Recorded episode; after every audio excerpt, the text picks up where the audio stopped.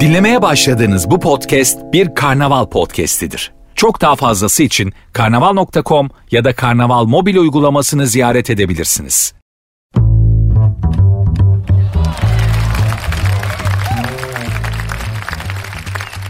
Hanımlar beyler hepinize merhaba ben Nuri. Programın adı Sert Ünsüz. Programın Twitter ve Instagram adresi sert unsuz yazıp sonuna iki alt tire koyuyorsunuz. Instagram ve Twitter adresi de böyle. Benim Instagram adresim de Nuri Ozgul 2021. Hanımlar beyler dün pazar günü yol kenarında arabanın çarptığı bir araba tarafından arka ayakları üzerinden geçilmiş yavru bir kedi buldum. Zannediyorum iki buçuk aylık falan da yavrucak.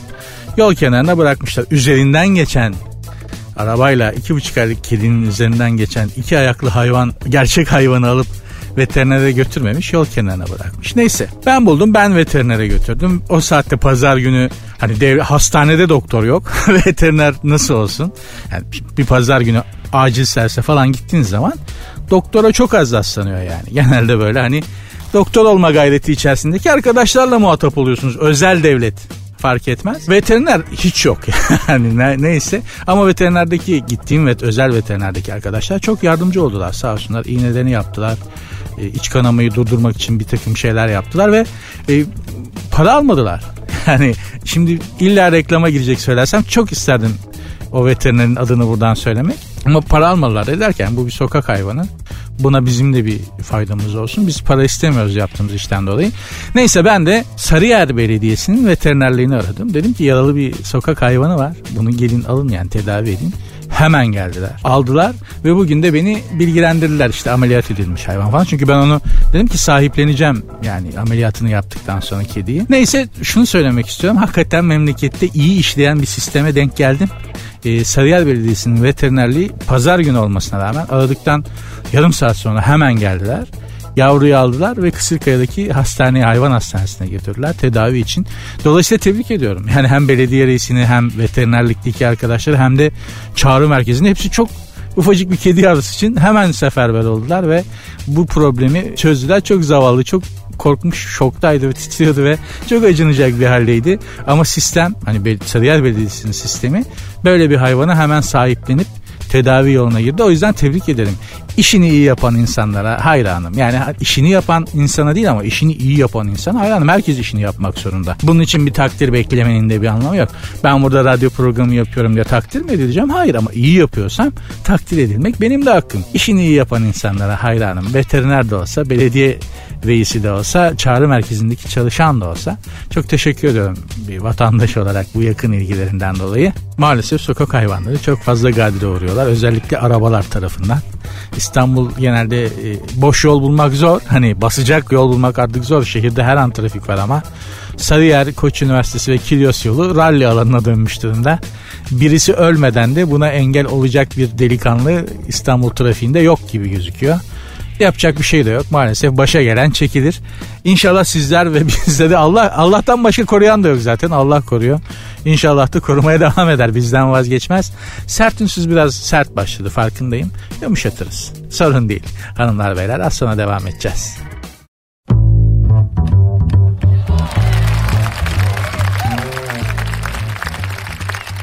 Berlin merkezli bir ulaşım şirketi uzaktan kumandalı araç filosunun gelecek yıl Avrupa'da hizmete gireceğini duyurmuş. Operatörler tarafından uzaktaki bir merkezden yönetilecekmiş bu araçlar. Peki anlamadığım bir şey var. Kaza olunca kim kavga edecek? Yani öyle olması gerekmiyor. Şimdi bizde bizim alışık olduğumuz sistem nedir? Kaza yapan iki araç eğer yani büyük bir kaza değilse Allah korusun e, şoförler inerler birbirlerine dalarlar. Önce önüne baksana sen önüne bak sen ne diyorsun asıl sen ne diyorsun deyip Bunlar birbirlerine dalarlar değil mi? Bizde trafikteki problem böyle çözülür. Zaten böyle çözülmesi de istenir. Yani öyle olmasa bu kroki zabıt tutmayı şoförlere bırakmazlardı zannediyorum değil mi trafik? trafik dünyamız, trafikçilerimiz. Yani hiç bizi bulaştırmayın kardeşim. Birbirinizi dövüyor musunuz? Öldürüyor musunuz? Ne yapıyorsanız yapın bizi yormayın be. hani İstanbul'daki trafikçilerin İstanbul trafiğinden sorumlu olanların durumu o ya. Bizi yormayın aranızda halledin işte be aman. ya çok enteresan bir memleketiz hakikaten gerçekten. Dışarıdan baktığınız zaman yani biraz yabancılaşıp baktığınız zaman gerçekten çok ibret alınası bir ülkeyiz. Neyse benim merak ettiğim o uzaktan mesela uzaktan kumandalı operatör bilgisayar oyunu oynar gibi arabayı yönetecek trafikte. Düşünebiliyor musunuz? Belinde bir joystick, gamepad gibi bir şeyle falan. E bu adam kafayı çekip çekip yönetirse ne olacak uzaktan kumandayla? o zaman kime üfletecek? Yani üfletmek diye bir şey var. o da gerçi bizde var. Yani bu, bu kadar sene hani yurt dışında bulundum. Hiç üfletilmek, üfletmek diye bir şey duymadım. Üfletmek bizde var. Trafikçiler biliyorsunuz. E, geliyorlar alkol muayenesine üfle abi diyor. Üflüyorsun. Genelde de galiba ciğerleri zayıf milletiz. Ee, şey üflüyoruz. Yeterli üflemiyoruz. Üfle üfle daha üfle. Oh. Böyle yapan trafik polisleri var. Yani.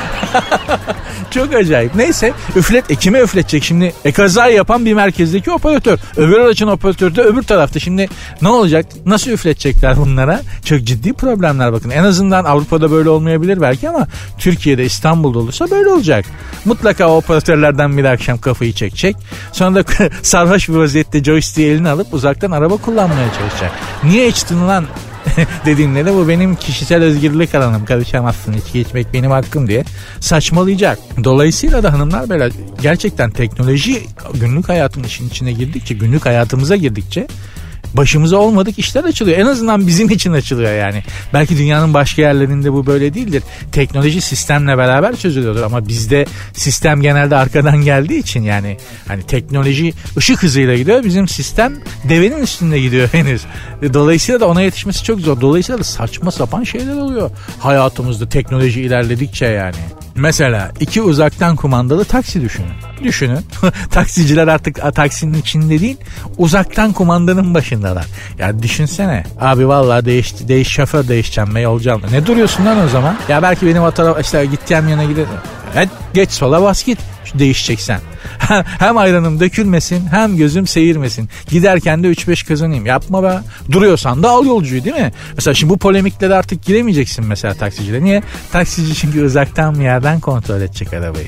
E iki taksi düşün şimdi yani nasıl olacak bu? Ya mesela kavga çıktı diyelim değil mi? Yani iki araba arasında kavga çıktı. Beyzbol sopası, kriko gibi aparatlar ne olacak? Onları kim kullanacak? İki şoför arasında çıkan kavgada. Bunlar İstanbul'da büyük problem. Çok büyük sıkıntı yanlış anlamayın yani. Bunlar başımıza gelecek. Biliyorsunuz bizde trafikte sorun sopa, kriko gibi şeylerin karşıdakinin kafasına ekleyerek çözülür. Başka türlü problem çözülmez. Uzaktan kumandalı araç bizde tutar mı? Zor. Daha arabanın içindeyken kumanda edemeyiz. Yani biz kendimiz arabanın içindeyken arabayı doğru düz kumanda edemiyoruz. Uzaktan nasıl kumanda edeceğiz? Zaten İstanbul'da zor. Çünkü mesela uzaktan kumandayla üçüncü şerit yapamazsın. ikinci şeride park edemezsin. Tam kavşağa tam dönüşe park edemezsin. Yani hayatı zorlaştıramazsın diğer insanlar için. Arabanla trafikte hayatı diğer insanlar için zorlaştıramıyorsan İstanbul'da araba kullanmanın ne anlamı var? İstanbul'da araba kullanmak demek öteki insanlar için hayatı zorlaştırmak demek. Bencil olmak demek, kendinden başkasını düşünmemek demek. Uzaktan kumandayla bunları yapamazsın. Dolayısıyla bizde de tutmaz. Mesela o zaman gerçekten hiç taksi bulamayız. Biliyorsunuz İstanbul'da taksiciler e, prensip olarak yolcu almıyorlar demişti bir kadın stand-upçı. Adını adını hatırlayamadım beni affetsin. Çok güzel bir şeydi. Yani İstanbul'da taksiciler prensip olarak yolcu almıyorlar diyor. Yani ben boş taksiye bir yoldan böyle elimi kaldırıp da bir taksi çevirdiğimde en son iki buçuk ay önce falandı. O da böyle yani dur da gel hadi gel gel. Hani böyle sadaka başımın gözümün sadakası olsun der gibi oldu beni alacağı. Gerçekten mesela İstanbul taksicilerinin araştırılması gereken bir mucize formülü var. Yolcu taşımadıkları halde para kazanıyor olmaları lazım yani değil mi? Ben en son iki buçuk ay önce taksiye binebildim çünkü. Bir taksi boş bir taksi gördüğümde iki buçuk ay öncesiydi. Dolu gördüğüm taksinin hepsinin içinde de Arap vardı. Zannedersin ciddi canına yandı. ya diyorum ya memleket hakikaten dışarıdan baktığınız zaman tarihle tarihe geçecek bir halde şu anda. Allah sonumuzu hayretsin. Programın Instagram ve Twitter adresi aynı arkadaşlar. Sert unsuz yazıp sonuna iki alt tere koyuyorsunuz. Benim Instagram adresim de Nuri Ozgul 2021.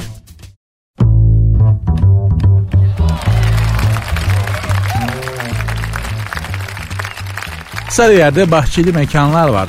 Düğün yapmak için işte eğlence için. Dolayısıyla da sesi de hayvan gibi açıyorlar.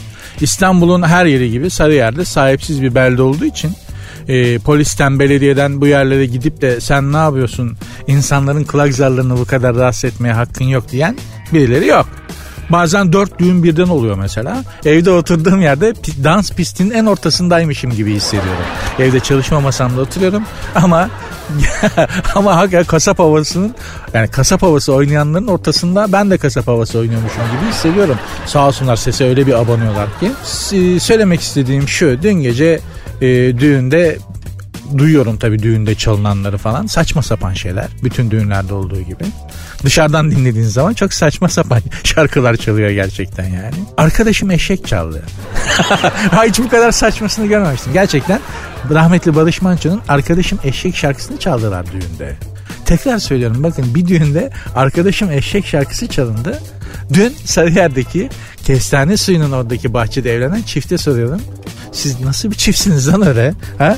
İnsan düğününde arkadaşım eşek şarkısı çaldırır mı? Ya bu rahmetli Barış abi mezarında ters dönmüştür. Ruhu haberdar olduysa yani. Yeminle bir ara giyinip de şu düğüne gideyim diye aklımdan geçirmediğim değil. Çünkü belli ki çok enteresan bir çift. Düşünün bunlar daha çocuk yapacaklar.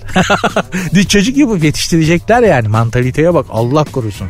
Bir de o çocuk bir yerlere gelecek toplumda yani. Şahin'cim biliyorum kafamıza göre radyo programcıları kafalarına göre şarkı çalamıyorlar.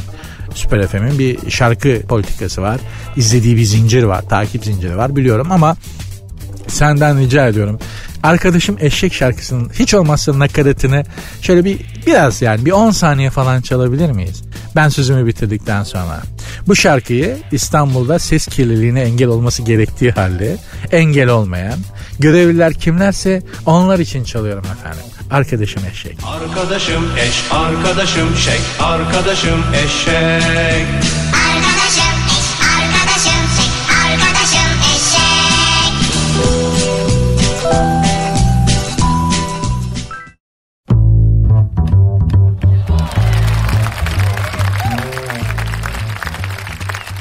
Makyaj yeni nesil erkek bakımında yükselişe geçmiş. Hafazan Allah dur bakalım nasıl? Erkek dediğim bakımsız olur çünkü yani değil mi? Bakımlı erkek yani çok saçma bir şey. Erkek bakımı dediğin sabah kafanı musluğun altına yıkarsın. O da her sabah iki günde bir falan. Yani içlerinde kir birikince de tırnaklarını kesersin. Erkek bakımı dediğim bu. Ya bakın özellikle hanımlar belki irite oldular ama maço bir kaygıyla söylemiyorum. Bir yaratılış halinden bahsediyorum. Erkek çok da böyle bakımlı bir varlık değildir. Öyle olması da zaten pek istenmez açık konuşalım yani. Hani temiz olması başka bir şey ama hani bakım bakım deyince böyle hani kadın gibi bir bakım yapan erkek bilmiyorum çok istenir mi yani? Ama şimdi belli ki vahşi kapitalizm bize de makyaj yaptıracak. Neymiş? E, mat bronzlaştırıcı pudra, kaş ve sakal sabitleyici. Hadi canım bu olamaz artık. Kapatıcı fondöten ve sıkı durun söylüyorum erkek ojesi. Erkek ojesi. Hanımlar beyler bittiğimizin resmidir yani fondöten ne? Erkek ojesi ne? Bakın ben kendi payıma söylüyorum açık söylüyorum yani. Ben yüzüme fondöten sürmem. Zaten geçen programda ya illa erkekler kadınların yaptığı bakımdan gibi bir bakım yapacaksa ya böyle bir şart olursa ben Ferenç'e kendimi yakın hissediyorum dedim diye çok büyük tepki aldım.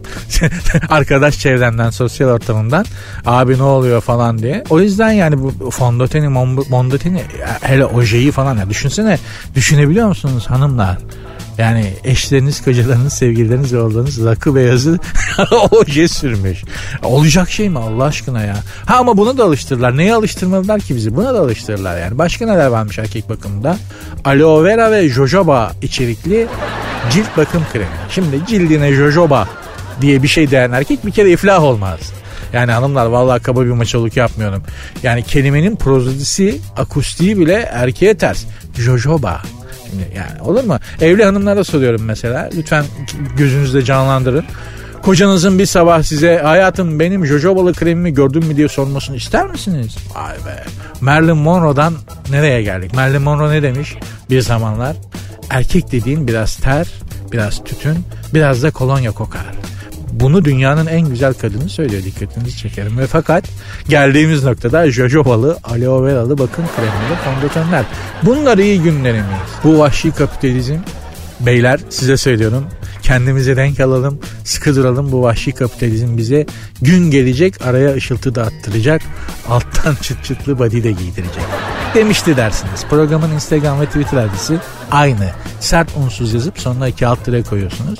Benim Instagram adresim de Nuri Ozgul 2021.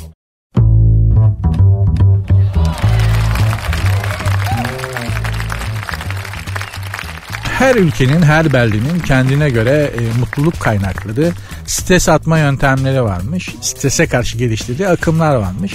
Mesela Hollanda hiçbir şey yapmamakmış. Hollanda ki gerçekten ben herhangi bir şey yapan Hollandalı Hollanda'da hiç görmedim. Değişik bir ülke, çok güzel bir ülke. Mutlaka da çok çalışıyorlar. En azından avuç içi kadar yerler ama bizden fazla tarım üretimleri var. Ve satışları var. Ne acayip değil mi? Yani ne kadar ki Hollanda? Bizim Marmara bölgesi kadar var mı? Yoktur. Ya da o kadardır. Ama bizden daha fazla tarım girdileri var adamların. Beğenmediğimiz Hollanda'nın. İsveç. Lagon kültürü ön plandaymış. Dengeli yaşam sanatı diyor. İsveç'te zaten dengesiz yaşamak mümkün değil. Elin mahkum dengeli yaşayacaksın. Bunların da dengeli yaşam, dengeli yaşam diyorlar. En büyük psikopatlar da bunlardan çıkıyor biliyorsunuz. Makinalı tüfeği aldığı gibi seri katiller. Makinalı tüfekle okula dalan psikopatlar Amerika yetiştiriyor onları. Bunlar daha çok seri katil çıkar bunlardan. Bu Nordik ülkelerden. Norveç, İsveç, Finlandiya falan. Bunlar çok kaliteli seri katil ya da faşist yetiştirirler. Hakikaten öyle. Yani faşistin kaliteli misi mi olur diyeceksiniz. E, düzeltiyorum. Yani hani göze batan faşistler bunlardan çıkar. Neyse İspanya uzun ve mutlu yaşam siesta'ya borçsuz diyorlar. Yakında görürsünüz siz. Öğlen 12'de dükkan açıp 2'de kapat. Sonra akşam 4'te aç 6'da kapat. Yakında görürsünüz dünya ekonomisi böyle giderken İspanyollar boğalar kovalayacak sizi sokaklarda. Singapur yaşam enerjilerini parklarda yaptıkları egzersizlere bağlıyorlar. Bizde parklarda öyle şey yapamazsın. Yaptırmazlar. Amerika genelde iş hayatındaki başarıyla duyulan tutku mutluluk kaynağı olarak görüyormuş. Heh, işte bak başarıdan mutlu olan bir ülke Amerika. Dünyanın başka bir yerinde böyle bir şey duydunuz mu?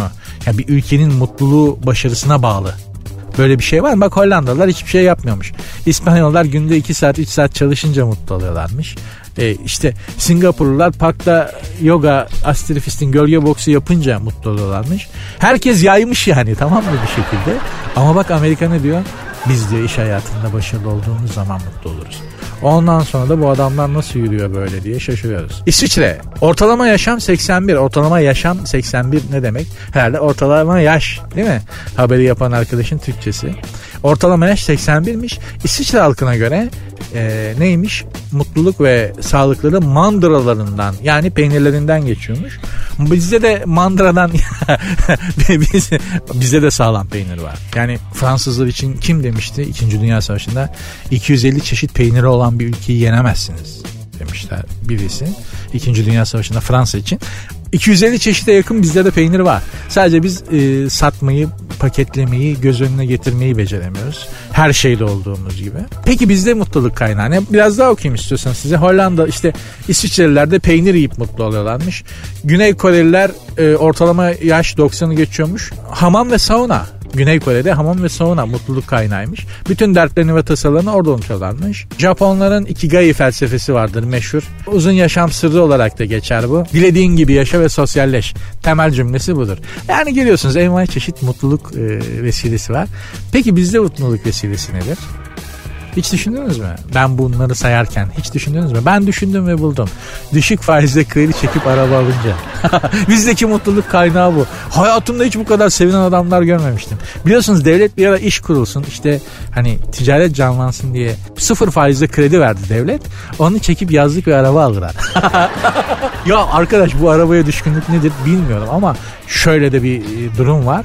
Türk edebiyatının ilk romanının adı yani Türkçe'de Türk edebiyatında yazılmış ilk romanın adı bile araba sevdası. Bak araba merakı, araba bilmem nesi değil, araba sevdası. Arabaya olan düşkünümüz tartışılmaz. Aslında yargılanamaz da. Seviyoruz ne yapalım ama ama arabayı kullanmayı biliyor muyuz? Hayır. Allah sonumuzu hayretsin.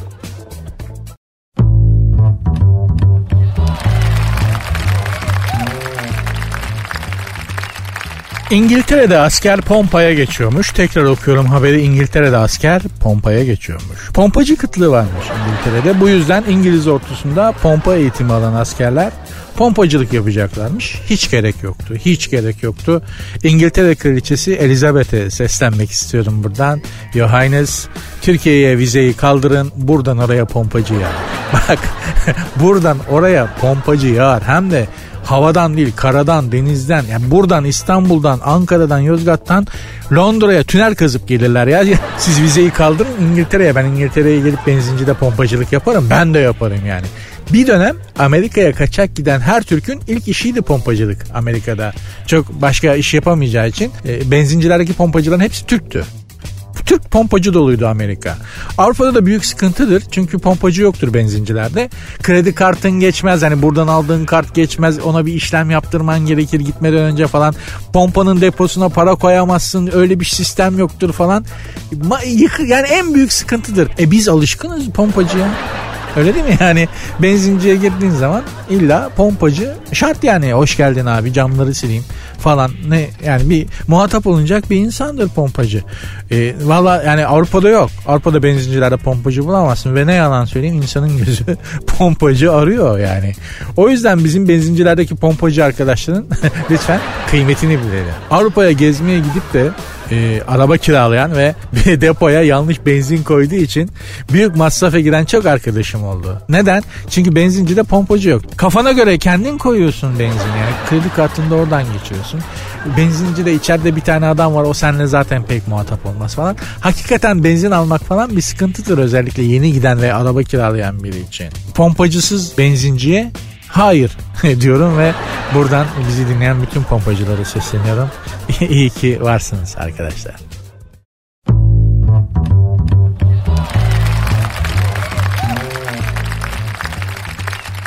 Boji bir günde 29 durak gezmiş. İstanbul'un toplu taşıma araçlarını kullanarak seyahat eden ve sosyal medya fenomenine dönen Boji GPS yöntemiyle İstanbul Belediyesi tarafından takip ediliyormuş. Ve bir günde 29 durak gezmiş. Çok gezilecek bir şey. Boji ile ben de karşılaştım. İstanbul Kadıköy e, vapurunda karşılaştım. Kadıköy'den beraber Beşiktaş'a geçtik vapurda. Gerçekten Boji çok enteresan bir köpek. E, en sevdiği hatta Bağcılar Kabataş hattıymış ki Bağcılar Kabataş hattı da hakikaten Nuh'un gemisi gibidir yani. Hani ben Bağcılar Kabataş hattında Boji'yi gördüm. Köpek köpeğiyle bineni gördüm. Papağanla omuzunda papağanla binen gördüm. Gerçekten gördüm yani. Başka tavukla Bağcılar Kabataş hattında kucağında tavukla e, Eminönü'nden tavuk almış da teyze. Çiçek pazarından. Oradan tavuk tavukla Bağcılar Kabataş hattına binen gördüm.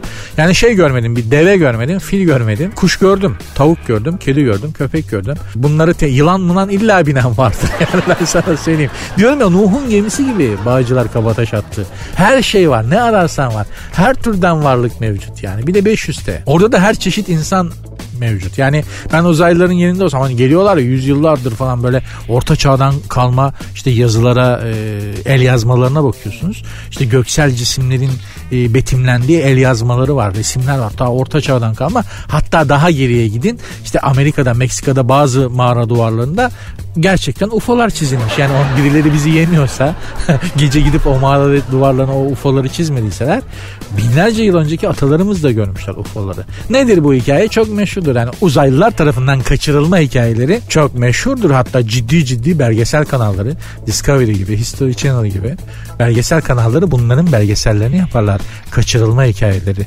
Dünya dışı varlıklar tarafından uçan daireler tarafından işte bir yerden alınıp sonra tekrar bırakılıyorlar bir yere. Arada olanları çok hatırlamıyorlar. Sonra hipnozla falan hatırlatıyorlar. Genelde de çok acayip şeyler anlatıyorlar.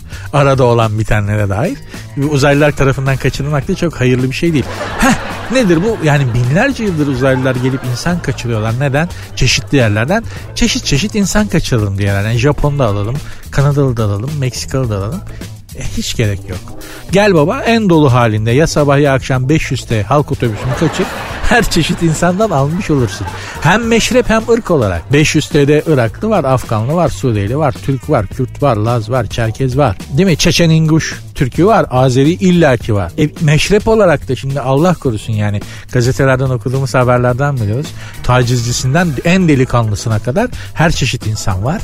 Kadınları bir kalifikasyona sokmak istemiyorum. Ee, dolayısıyla 500 T toptandır abi. Binlerce yıldır gelip gitmenize gerek yok. 500 T'yi aldın mı her çeşit insanı almış oluyorsun. Buradan da bizi dinleyen uzaylılara çok absürt bir program olmaya başladık gerçekten. Sesleniyorum. 500 T'yi en kalabalık saatinde al götür. Hiç o kadar yorulmanıza gerek yok yani. Boji dediğim gibi bir toplu taşıma kullanan bir İstanbul sokak köpeği. Artık ona eğitim de vereceklermiş. İnşallah dokunmazlar çünkü Boji senden benden daha eğitimli. Ben Boji'yi mesela metroda inen yolcuları bekliyormuş. Metroda biliyorsunuz bir e, medeniyet kuralı, bir şehir, bir kent kuralıdır. Önce metrodan çıkanların çıkmasını beklersiniz. Onlar çıktıktan sonra da binersiniz. Yani önce inecekler iner, sonra binecekler biner. İstanbul metrosunda bunu görmek çok nadiren denk gelir yani. Sen tam çıkacakken biri lak diye seni omuzlayıp içeri girmeye çalışır. Genci yaşlısı kadını erkeği yani. Hani ayırt etmiyorum. Çok ciddi bir problemdir bu metrolarda. Mesela Boji metroda e, inenlerin önce inmesini bekliyormuş. Köpek bu ha. yani bunu yapmayan insan var aramızda. Bak köpeğe bak. Bir hayvan yani bu. Hayvan diyoruz buna. Diyor ki önce diyor inenler insin ben sonra bineyim. Tekrar hatırlatıyorum bunu yapan bu idrake sahip olan bir köpek. İnşallah bazı insanlara da bu idrak nasip olur. Boji'ye eğitim vereceklermiş. Dediğim gibi eğitim vermeye gerek yok. Ben kırmızı ışıkta da nerede Beşiktaş'ta Deniz Müzesi'nin önünde kırmızı ışıkta da Boji'yi gördüm. Kırmızı ışık terbiyesi de var. Vallahi bak. Ya hayvan bizden daha kentli ya. Vallahi abartmıyorum. Görmesem gördüm demem. Kırmızı ışıkta bekliyor hayvan ya. Bekliyor yani hani arada az araba geçince hemen ışığın yanmasını beklemeden geçmeye çalışan arkadaşlar insanlar olur. Boji öyle yapmıyor. Bekliyor. Yayalara yeşil yansın o zaman geçiyor. Tekrar hatırlatmak istiyorum. Boji bir köpek. yani bunun nesine eğitim vereceğim? Bunun eğitimi tamam abi. Buna, buna az daha eğit bu insan olur zaten. ya bunun yaptıklarını yapamayan insan var aramızda. Nüfus cüzdanı falan taşıyorlar yani. İstanbul nasıl düzelir? Yani Boji'yi örnek alarak düzelir mi? Düzelir. İstanbul nasıl düzelir? Bir fikrini söyleyeyim mi? İstanbul'u İstanbullulardan kurtarırsak ben de bundan azade değilim ha. Yani bu söylediğime ben de dahilim. Bu söylediğim şey. İstanbul'u İstanbul'da yaşayanlardan kurtarırsanız İstanbul cennet gibi bir yer olur. Sert Ünsüz devam edecek hanımlar beyler. Programın Instagram ve Twitter adresi aynı. Sert unsuz yazıp sonuna iki alt koyuyorsunuz. Benim Instagram adresim de Nuri Ozgul 2021. Şimdi hemen söyledim memleketimiz enteresan bir yer olduğu için bir cümle edersiniz. Sonra o cümle yanlış anlaşılmasın diye 15 tane cümle etmek zorunda kalırsınız. Böyle bir yerdir yani. İdrak sorunu olduğu için. E, şunu da söylemek istedim. Bütün İstanbullular Boji'den daha eğitimsiz demek istemedim. Boji kadar eğitimsiz çok insan var içimizde. Bunu söylemeye çalıştım. Tek tek tek tabii ki çok medeni, çok e, kentli insanlar var. Ama İstanbul'un bütün fotoğrafına geneline bakınca profil yerlerde sürmüyor yani. Bunu da söylemekte bir beis yok. Çünkü hakikat böyle. Devam edeceğiz.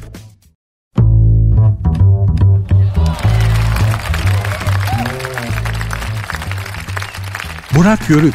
Burak Yörük diye bir arkadaş var. Bu sanatçı mı, oyuncu mu, ses sanatçısı mı bilmiyorum. Ama gazetede haberi olacak kadar bir kalibresi varmış bu arkadaşımızın. Burak Yörük romantizmine bakışını bakış açısını açıklamış. Tamamen bu buradaki Türkçe hatası benim değil. Gazetede haber yazan Ali Okulu mezunu kimse onun romantizme bakışını açıklamıyor. Romantizme bakışını açıklamak ne demekse. Şöyleymiş romantizme bakış açısı. Kız arkadaşımla beyran çorbası içmeye gittiğimiz anlar vardır. Çok romantik anlardır demiş. Şimdi beyranla romantizmi bir araya getiremezsiniz hani kolay kolay diye düşünmüş olmalı ki o yüzden böyle uç ve absürt bir örnek vermiş. Kız arkadaşımla beyran çorbası içmeye gittiğimiz çok romantik anlar vardır demiş. Tabii ki ben Burak Yörük'ten daha yaşlı, daha gün görmüş bir abisi olarak ondan daha iyisini yaptım. Yani kız arkadaşımla mesela ben romantik bir şekilde çok romantik bir şekilde şırdan yedim. Yani bilmeyen bilmeyenler olabilir. Herkes şırdanı bilmek zorunda değil. Şırdan yazın Google'a e, aratın. Şırdanın neye benzediğini nasıl bir şey olduğunu görün. Heh, işte onu yerken ben onu yerken bile romantik bir ortam yaratabildim. Yani bu da yaşla zamanla olabilecek bir şey. Tecrübedir yani. Yoksa beyrandır, dürümdür, işte ketedir bunları yerken romantik olmak benim için bir marifet değil. Yani benim yaş grubum için bir marifet değil daha doğrusu. Romantizm de genelde dekor ve ortamdan yola çıkılarak romantizm elde edilmeye çalışılır. Bu yanlıştır. Romantizm ya bir kere kadın zaten romantik bir varlık. Romantik modu hazır olarak yaratılıyor yani. Kadında romantizm modu direkt var. Biz erkeklerde yok. Bizim de en sevmediğimiz şey romantizm yani. Bizim sonradan çalışarak elde etmemiz gereken bir şey. Yani şöyle düşünün. E, kadınlar Sergen Yalçın. Hepsinde bu yetenek. Yani kadınlar Messi. Hepsinde o yetenek var. Romantizm yeteneği. Erkeklerde e, neydi o? Beşiktaş'ın sağ sol beki kazma. En sakala ha en sakala. E, erkekler de futbolcu bile değil. Yani bırak yeteneği futbolcu bile değil yani. O, kadar. Dolayısıyla bizim çok çalışarak romantizm duygusunu elde etmemiz gerekiyor. Bu işte şamdanlar mumlar beyaz şeyler ıstakozlar bilmem ne kemanlar falan bu vampir sofrası ortamı romantizmi erkeğin uydurduğu bir yalandır. Yoksa romantizmin ortamla yediğinle içtiğinle bir alakası yoktur. Romantizmi gerçekten erkek yaratır Kadın zaten romantik bir yaratıktır. Romantik olması da erkekten beklenir zaten değil mi? Şimdi yani hani ay çok romantiksin. Bir erkeğin bir kadına böyle bir iltifat ettiğini duydunuz mu? Yok çünkü onda zaten var doğasında var olan bir şeyi söyleyip birine iltifat edemezsin ki. Ay yeşil gözlüsün diye iltifat olmaz mesela. Çünkü zaten o yeşil gözlü. Bir marifet değil. Ama erkeğe ne kadar iltifat edilmiştir değil mi kadınlar tarafından? Çok romantiksin canım diye. Neden? Çünkü yok ki onda. Ama diyorsun ki yani aferin bak çalışmışsın. insan olmuşsun biraz romantizm duygusunu e, edinmişsin yani. Bak bu bir iltifat. Neden? Tekrar söyleyeyim erkekte doğuştan romantizm diye bir şey yok. Biz bakıyoruz ki ya kadınlar bunu seviyor. Kadınları kandırmak için romantik olmaya ihtiyacımız var. Çalışıyoruz, çabalıyoruz. Yapabildiğimiz kadar romantik yapıyoruz. Yoksa erkeği bırak erkek. romantizmin R'siyle alakası yok yani. Zaten romantizm duygusu da geriye gider erkekte. Yani şimdi çalışır çalışır belki kadın romantizmden etkileniyor. Romantik romantik romantik yapar. Sonra kadını elde eder. Evlenirsin kız arkadaş olursun. O romantizm duygusu kaybolur. Zaten pek çok kadın şu cümleyi kurmuştur ya da bir gün mutlaka kuracaktır. İlk zamanlarımızda, ilk günlerimizde ne kadar romantikti. Ne sana? Ne olacak? Aslına rücu etti. Aslına rücu etti. Kendinde olmayan bir şeydi. Doğasında olmayan bir şeydi erkeğin romantizm. Seni elde edene kadar kullandı. Elde etti. Karısı oldun. Artık romantizme ihtiyacı yok. Çünkü seni kandırdı zaten. Bitti o iş. Dolayısıyla hanımlar beyler e, bunu da itiraf edelim erkekler olarak. Romantizm bizim kullandığımız bir şeydir. Yoksa bizler romantik varlıklar değiliz. Hanımların da aklının bir köşesinde dursun lütfen. Sertinsiz devam edecek.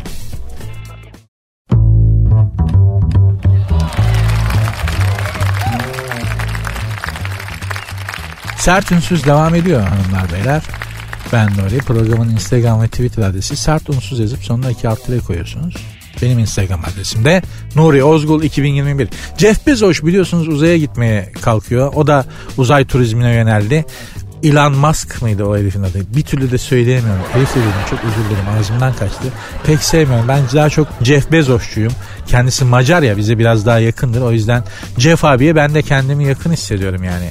Ne de olsa Macardır bir yerden değiyoruz birbirimize diye. Evet de Allah'ın Amerikası Elon Musk yani işte vahşi kapitalist bir adam. Ha Jeff Bezos değil mi? Öyle ama işte ne yapalım?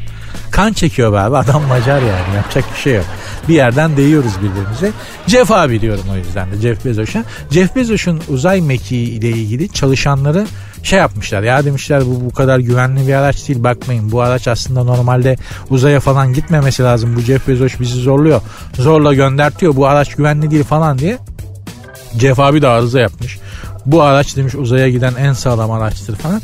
Benim anlamadığım yani bizde de çok uzak ya bu henüz bu uzay şeyleri. Uzay projemiz devreye girdi. Ay projemiz başladı. Eyvallah.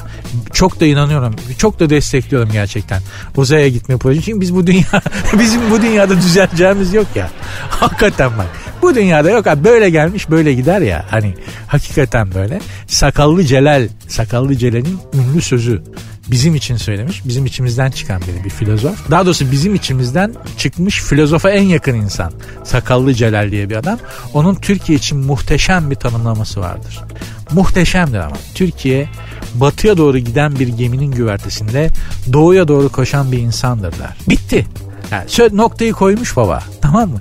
Dolayısıyla ne o güvertenin sonu geliyor ne o geminin batıya doğru gidişi sona eriyor. Biz dolayısıyla hiç durmadan batıya doğru giden bir geminin güvertesinde inatla doğuya doğru koşuyoruz. Bundan kurtuluş yok. Belki uzaya gidersek bunu kırarız. Ben o yüzden uzay projesini, ay projesini çok destekliyorum ve tekrar tekrar söylüyorum. Yani şu atmosferin dışına çıktığımız an çok rahatlayacağız. Valla biz 80 milyon olarak şu anda bizi atmosferin dışına bir çıkarsınlar.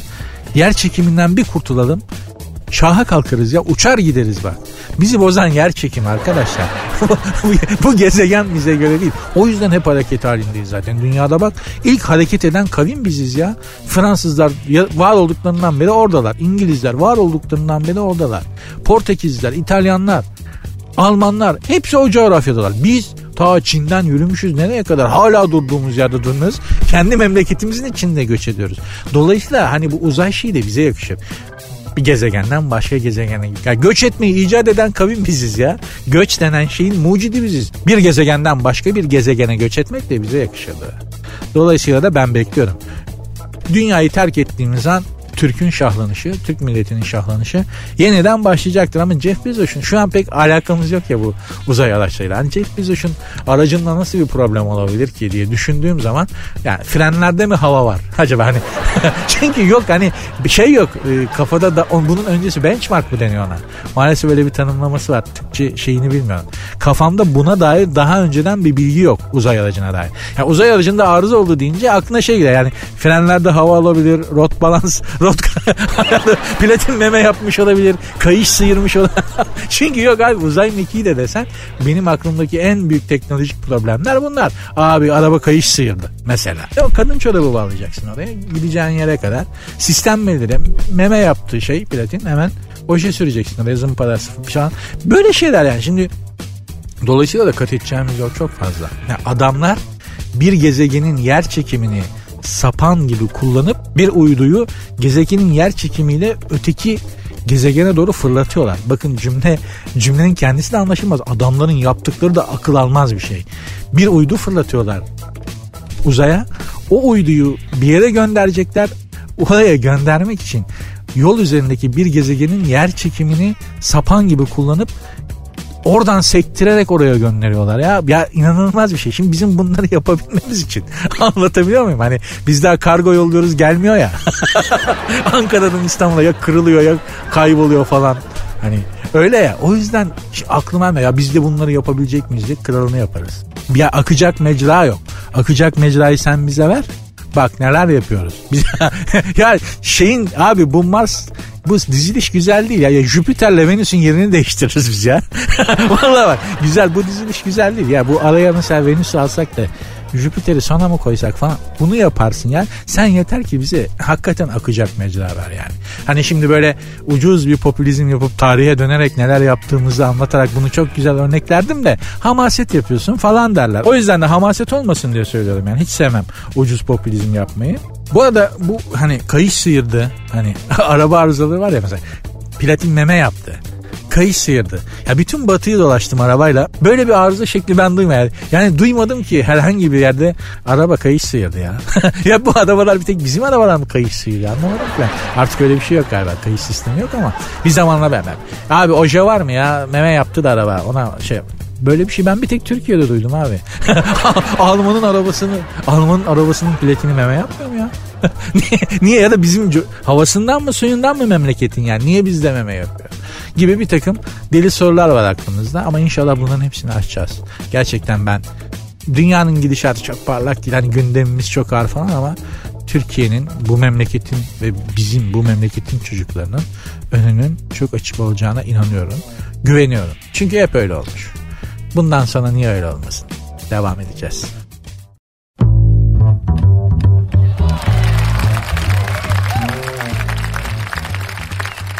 Hanımlar beyler bugünkü son anonsu bu programla beraber bugünlük size veda edeceğim. Haftanın ilk günü pazartesi günü biliyorum biraz daha böyle daha bir e, sıcak asfaltta bırakılmış bir deniz anası kıvamındasınız. Pazartesileri yorucudur, yıpratıcıdır doğru ama artık geçti gitti. Ya evinizdesiniz zaten ya da yoldasınız eve varmak üzeresiniz ya da benim gibi şu anda bu saatte işe başlıyorsunuz ya da iştesiniz bilmiyorum ama beni dinliyorsanız öncelikle teşekkür ederim. Dinlemeye değer bulduğunuz için. E, son anonslarda genelde biraz daha farklı şeylerden bahsedelim. Bugün size Maria Teresa'dan bahsedeceğim. Marie Therese de derler ya da Maria Teresa de derler.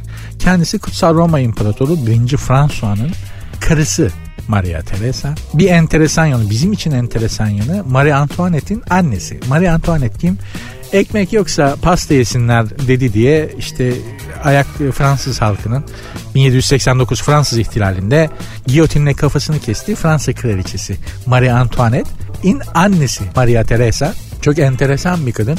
Bir kere Marie Antoinette kesinlikle anasının kızı değilmiş. Yani annesiyle Marie Antoinette arasında hiç fark yok. Hani kenarına bak bezini al, anasına bak kızını al derler ya. O söz eğer Maria Therese kızı Marie Antoinette örneklersek külliyen yalan. Küllüm yalan yani. Hiç alakası yok. Maria Teresa kocasına çok aşık bir kadın. Kocası öldükten sonra ölene kadar siyah elbise giymiş kadın. Simsiyah gezmiş ve kocasının elbisesini de yatağında yanına serdirmiş. Aşka bakar mısınız? Yani hakikaten saygı duydum Maria Teresa'ya. Ya ölmüş kocasının elbisesini yatağında yanına Yattığı yere kocasının her zaman yattığı tarafa serdiriyor ve ölene kadar öyle uyuyor kadın. Ve siyahtan başka bir renk giymiyor. Çok Osmanlı kadınmış. Gerçi Kutsal Roma İmparatoriçesi ama hani şey olarak meşrep itibariyle hakikaten Osmanlı kadınmış. 20 senede 16 çocuk doğurmuş. Gerçekten 20 senede 16 çocuk doğurmuş. Yani 20 senede her gün hamile. Her gün hamile. 20 senenin her günü hamile kadın düşünebiliyor musunuz? 16 çocuk doğurmak ne demek 20 senede? Çoğu kız ve yani prenses ve bunları da hep Avrupa'nın çeşitli kraliyet aileleriyle evlendirerek çok önemli bir güç elde etmiş. Yani bak bu kadın eğer imkan olsaydı damatları da iç güveysi alırdı Hakikaten bak çok çok Osmanlı kadınmış ben çok takdir ettim Maria Teresa'yı. Öyle dirayetli enteresan bir kadın ki e, çürük dişi ağrıyan dişini çektirmek için doğum sancısını beklemiş kadın. Hani korkunç o doğum anı yani doğurmak üzere artık o doğum sancıları başlıyor ya. Hani biz erkekler hiçbir zaman o ızdırabı anlayamayız. Kadınların o hakikaten mukaddes kutsal bir hal o çok yüce varlıklar oldukları oradan belli yani o acıya katlanabiliyorlar. Düşünün biz idrak edemiyoruz o acıyı. Doğum sancısını beklemiş ki arada hani doğum sancısı diş ağrısını diş, dişim çekerken hissedeceğim acıyı bastırır diye kadın doğum yaparken aynı zamanda dişini çektirmiş ya. Çok tanımak ister. Hakikaten Maria Teresa'yı çok tanımak isterdim. Çok enteresan bir kadınmış. Ee, keşke tanıma imkanım olsaydı. Açıkçası damadı olmayı istemezdim. Belli çok dominant kadın yani. bu kadının kızı alınmazmış ama hakikaten kendisi tanınması bir kadınmış. Maria Teresa. Her kadın her zaman söyledim ve samimiyetle inandığım bir şeyi tekrar etmek isterim. Çünkü tekrar etmekte bir, beis yok. Tam tersine fayda var. Basit kadın yoktur. Sıradan kadın yoktur. Her kadın bir mucizedir. Ayrı bir maceradır. Ayrı bir efsanedir. Dışarıdan öyle gözükmese de. Basit kadın yoktur. Basit bir kadın hayatı hiç yoktur. O bizde var. Biz erkekler basit canlarız. Bunu da ben popülizm olsun diye söylemiyorum yani. Gerçekten biz daha basit canlarız. Kadınların dramları, acıları, sevinçleri, mutlulukları, aşkları ve hissettikleri bizden çok daha büyük. İyi ki de varlar. Hanımlar beyler sert ünsüz bugünlük sona erdi.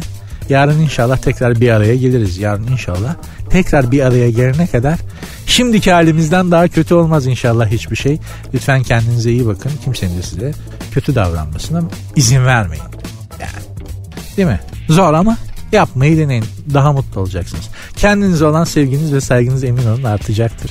Programın Instagram ve Twitter adresi şu sert unsuz yazıp sonuna iki alt tire koyuyorsunuz. Hem Instagram hem Twitter için geçerli. Sert unsuz yazıp sonuna iki alt tire koyuyorsunuz. Benim Instagram adresim de Nuri Ozgul 2021. Yarın görüşmek üzere. Dinlemiş olduğunuz bu podcast bir karnaval podcastidir. Çok daha fazlası için karnaval.com ya da karnaval mobil uygulamasını ziyaret edebilirsiniz.